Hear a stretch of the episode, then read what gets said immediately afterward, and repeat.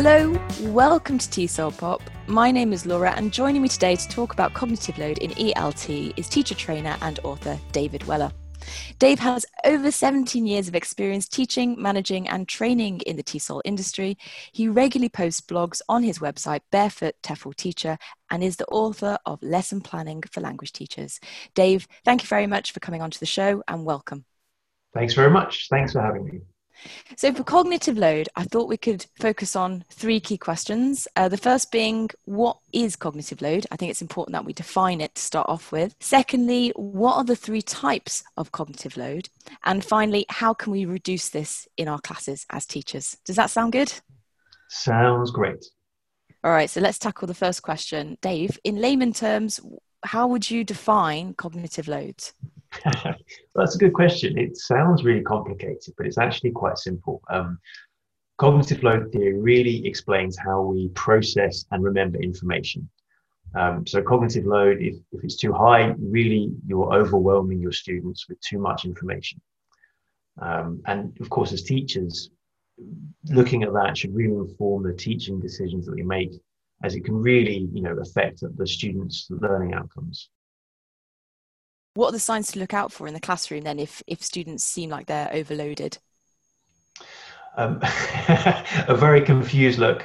Uh, maybe they're muttering to themselves about, you know, and kind of talking off topic, um, not being engaged or interested. Mm-hmm. And maybe if for the other for the younger learners, um, you know, maybe misbehavior or you know not not focusing on what you want them to focus.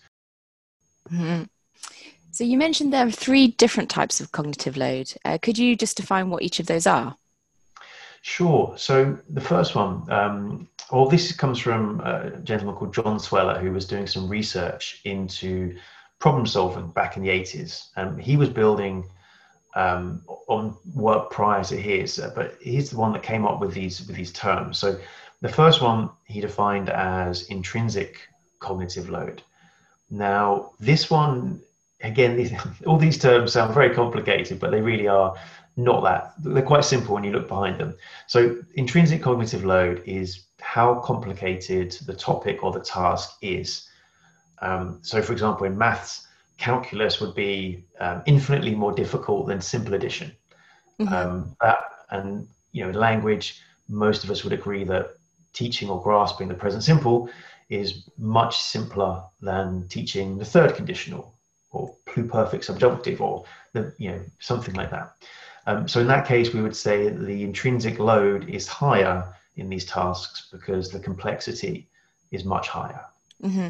So I guess for this one, if we were looking at um, how this applies in the classroom, you'll be in the lesson planning stage where you're selecting material to use for your learners. You know, make sure you're picking tasks that are at the right level, are things that they need.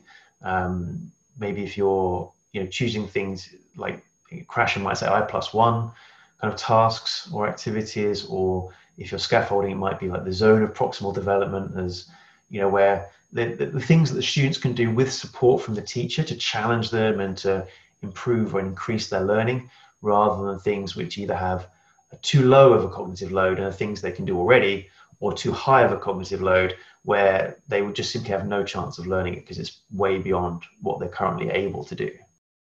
Intrinsic cognitive load is the first area that John Sweller defines. What about the other two? The second one is called extraneous cognitive load. So, again, it has a fancy term, but really this just means extra information that distracts from the key learning information that you want to get across to learners. So, in the classroom, this could look like too much information, um, ambiguous or confusing information or just simply unnecessary extra information. I would say normally in the classroom, this happens in two key areas. The first one would be in materials. So this could be your coursebook or worksheets with overly complex or badly designed materials. The second area that this happens in would be teacher talk. So if a teacher doesn't grade their language particularly well, speaks too fast or using complex terms that the students don't know yet. Um, it could even be a, perhaps a noisy environment as well, with too many things happening, um, interruptions, you know, people walking in, disturbing the class. All these things uh, you know, in, in, really when we're talking about processing in the brain, count as input. And again, too much input or unnecessary input will still distract and try and fill up that working memory. And you know, almost like that meter blinking until it gets too much, and then there's overload, and the students struggle to retain anything else. That's really interesting. I think an example of this then is when I observe a teacher giving instructions for a task and they tend to jump ahead of themselves. So they talk about the task that they, the students immediately need to do, like the preparation, and then what they're going to do is step three and step four, step five, following the task. And the learners get quite overwhelmed by that. Is that an example of extraneous uh, overload, cognitive overload? It would be, yes, exactly. So it might be a very simple task. So it ticks the box for intrinsic cognitive load, but maybe there are several stages to doing it, as you say. So, and instead of separating out those stages, they lump them all together. Okay, okay, so first you're going to get into pairs and then you're going to work together. And after that, you'll do this together and then you'll come together back to this. We'll come back as a group, share, and then go back and do. And by then, you can just see the students are completely yeah. lost. So we've talked about intrinsic, extraneous, and what's the third one then? The last one has an even stranger name. It's called germane cognitive load. So germane cognitive load looks at how easy it is for students to link their current knowledge to the new information that you're presenting. This is really takes place when the brain starts to encode the information into the long-term memory because it's looking for where to place it in the map of knowledge or the web of information that's, that's in your brain. And so if the information that you're presenting to students is so far beyond what they know already, that there's nowhere to kind of hook it into, then it becomes very difficult for the students to process that. It's like like think about it like um, if you don't have a context, you know, decontextualized information is hard to remember because yeah. it doesn't have any links. Where and this is what germane cognitive load is looking at. So, as teachers, um, how can we go about then reducing cognitive load? So for this one, I mean, that's a really good question because, you know, this is, um, you know, cognitive load theory is looking at information and how it's processed in the brain. And, you know, the, originally it was just done in isolation. So as teachers, we need to take that theory, adapt it to how we interact with our students to make sure they can, you know, get the best learning outcomes possible. So I think somebody actually looked at this um, a little while ago in the early 2000s, a gentleman called Richard Mayer and he established five principles of how to reduce cognitive load in the classroom. I'd like to share, maybe quickly whiz through those with you, Laura, and, kind of add some of my own kind of tips that I've noticed as well. Yeah, that'd be um, good. So the first one is coherence, the coherence principle, and that's really just reducing the amount of information to only what's necessary. You keep things simple and clear and focus on, on clarity over style. Um, and I think we've already mentioned about materials, uh, you know, being overly complex or unambiguous, or, or ambiguous rather, and making them unambiguous, and teacher talk, uh, for example, giving instructions. Now, another area that this relates to, I think, is differentiation. So, the more you know your students, being able to set slightly different goals for them, or you know, maybe provide slightly more support in some tasks or even set more challenging goals for the students that are slightly ahead in a particular area for a particular task. So that's how we would adapt that principle for the classroom. Mm-hmm. The second one uh, would be he called the signaling principle, which is make sure to highlight important information. You know, draw attention to key points that you want to know, and that applies to both you know, spoken and written information. So obviously, if you're using a, an interactive whiteboard or something like that, or a worksheet, make sure you somehow highlight the key information. And when, when speaking as well in the classroom, don't just speak in a monotone. yeah. You know, use dramatic pauses or gestures or something to kind of make sure that students take in key or essential information. The redundancy principle, which is, you know, don't try and do two, more than one thing at the same time. So if you have um, a slide on an interactive whiteboard, for example, where you hand out a worksheet, don't then talk over the top of it, giving different information. Allow some processing time. This is almost as bad as just reading out your PowerPoint slides, which is you know, everyone's pet hate. Don't just, if you have a screen or a worksheet with lots of information, after you've handed them, allow your students some processing time. Don't just talk over it and give them you know extra information while they're trying to handle that first set of information. Mm, that's a really good point. I see that happening when there's a lot of um, listening or reading tasks, and the teachers give out the reading for detail or listening for detail, and they expect the learners to read through those questions or read through those true and false statements and listen at the same time to answer the, the, the questions. And it's just so overwhelming for them because they're having to process what they what they're actually listening for while actually listening to the audio or reading the text at the same time. Exactly. Yeah. There's no wonder they uh, you know hit their working memory limit very quickly when that happens. Yeah. Uh, I, I totally agree. Another example I see a lot is, especially for for newer teachers, perhaps they're a little bit afraid of silence in the classroom. So yeah. they fill up with extra, you know, talking time, or you know, they hand out the worksheets and then talk because, and they think they're doing, you know, it comes from a great place because they're trying to clarify or add extra useful information.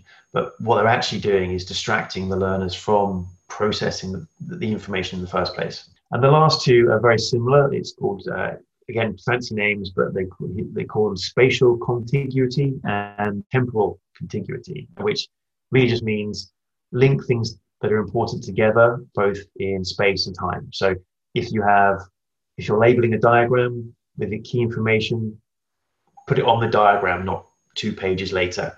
Um, if you have an, a key example about a grammar point, put them together. Don't explain the grammar point and then give an example five pages later. And the same for the fifth point to do it uh, to link them in time. So present key information at the same time. So if you are introducing a certain point, give an example straight away. Don't make the students wait for it. Um, if if what you're going to tell them is going to highlight and improve their understanding. So, with these five things coherence, signaling, redundancy, spatial, and temporal principles that Richard Myers mm-hmm. uh, mentions uh, when talking about cognitive overload. And one thing that came to mind is this whole new environment that a lot of teachers are working in, this online teaching environment. For signaling, you mentioned the importance of highlighting important information to your learners with gestures or facial expression which can be really difficult to do, I find, when working in an online environment when screens may be shrank down to allow greater space for materials, if that's the kind of uh, classroom that you're working with. Do you have any suggestions for each of these five, particularly with the online environment in mind? Sure. Well, I think actually all of these can work together really well. So I think if you take a step further back and make sure that you're you know looking at the early like extraneous cognitive load for example and really reducing down your materials to what's necessary then you have so much more clarity because there's very limited space on a, on a laptop screen. And, you know, some students might be logging in with their phone or with a tablet that has very limited screen size. So if you really think about that, um, you can d- definitely slow things down. You can high, with reduced information on the screen, you have more uh, abilities to highlight things so really make sure that you pause when necessary. I think everyone took a lot of time to adapt to the fact that when we're no longer in the classroom anymore this year and we rely so much on facial gestures, body language, at least I know I do. So mm-hmm, to adapt to you know, an online environment does take a lot. So you know, make sure you know suggest to students they wear headphones so they don't get all the extraneous information from a noisy background environment or from a, a you know loud family environment kids are watching TV in one room or yeah, um, dad's mowing the lawn or something outside. so wear headphones so they can block out and just focus. Um, they can hear your voice a lot better, so they are able to pick up on emphasis, pacing, and delivery of from your voice, and then reduce the amount that they can see, and even add in a few extra slides to, or you know, if you're using online slides to really focus and emphasize a certain thing. You know, add space around the key areas so they have time to think. Yeah, I found that um, visuals have really helped in my teaching. And actually, I've used more visuals in my teaching online than what I would use face to face because, like you say, I, I need to space it out. So instead of cramming too much onto one slide, which would be very overwhelming, like you say, if a learner is on a tablet or a phone device, I've divided it over maybe three or five slides so that I can introduce it step by step. Yes, definitely. At first, when I was doing that, I kind of thought to myself, "Oh my goodness, my my slides have like tripled in in yeah. number. I, I, got, I got, what on earth have I done?" But then you go back and look, and because you're breaking things down into step by step, rather than presenting too much is actually a good thing. I'd rather have too many or more, a high number of slides with you know step by step information than throwing too much at once just to artificially reduce the number. Lovely. Dave, do you, do you have any other tips that you'd like to add um, um, teachers? I think just one actually, which is oh, I've often found when training about cognitive load theory that teachers sometimes go to the opposite extreme and try and make things too simple. So yeah. you know, they vastly reduce their slides to like one ambiguous stick figure, for example. and you can see the, the students in the class kind of looking sideways and going, "Oh, what's what on earth is that?" So while it's great to try and reduce unnecessary extra information and simplify it um, to match the student's level, try not to go to extremes and make things so simple that it affects clarity. Um, it goes with your language as well. You know, I've seen teachers, you know, try to reduce their language and actually come out with in, you know grammatically incorrect language that mimics their students because they know their students will then understand. So try not to go too far, but try and get that sweet spot in the middle. Thank you so much, Dave, for giving up your time to talk about cognitive load. It's been really helpful, really insightful today. Um, those books that you mentioned, could you share with us uh, the one by John Sweller and the one by Richard Mayer in case our listeners want to do some further research? Sure. The one by John Sweller is called Cognitive Load During Problem Solving. Um, although that was a paper in cognitive science uh, in, in the 80s. I think he wrote a book with a couple of other people called Cognitive Load Theory in 2011 by John Sweller and a couple of others.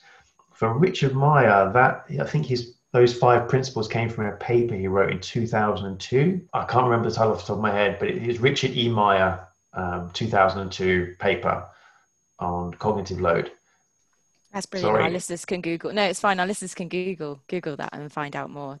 And of course, if you want to find out more about cognitive load theory and follow Dave and the work he does, then he has a blog that's out called "What Is Cognitive Load Theory." which ties in very nicely with today's podcast, and the link will be on the website. You can also follow Dave's work on barefootteflteacher.com, where there are lots of resources, blog posts, and inspiring ideas that you can use in your classes and share with your teaching teams.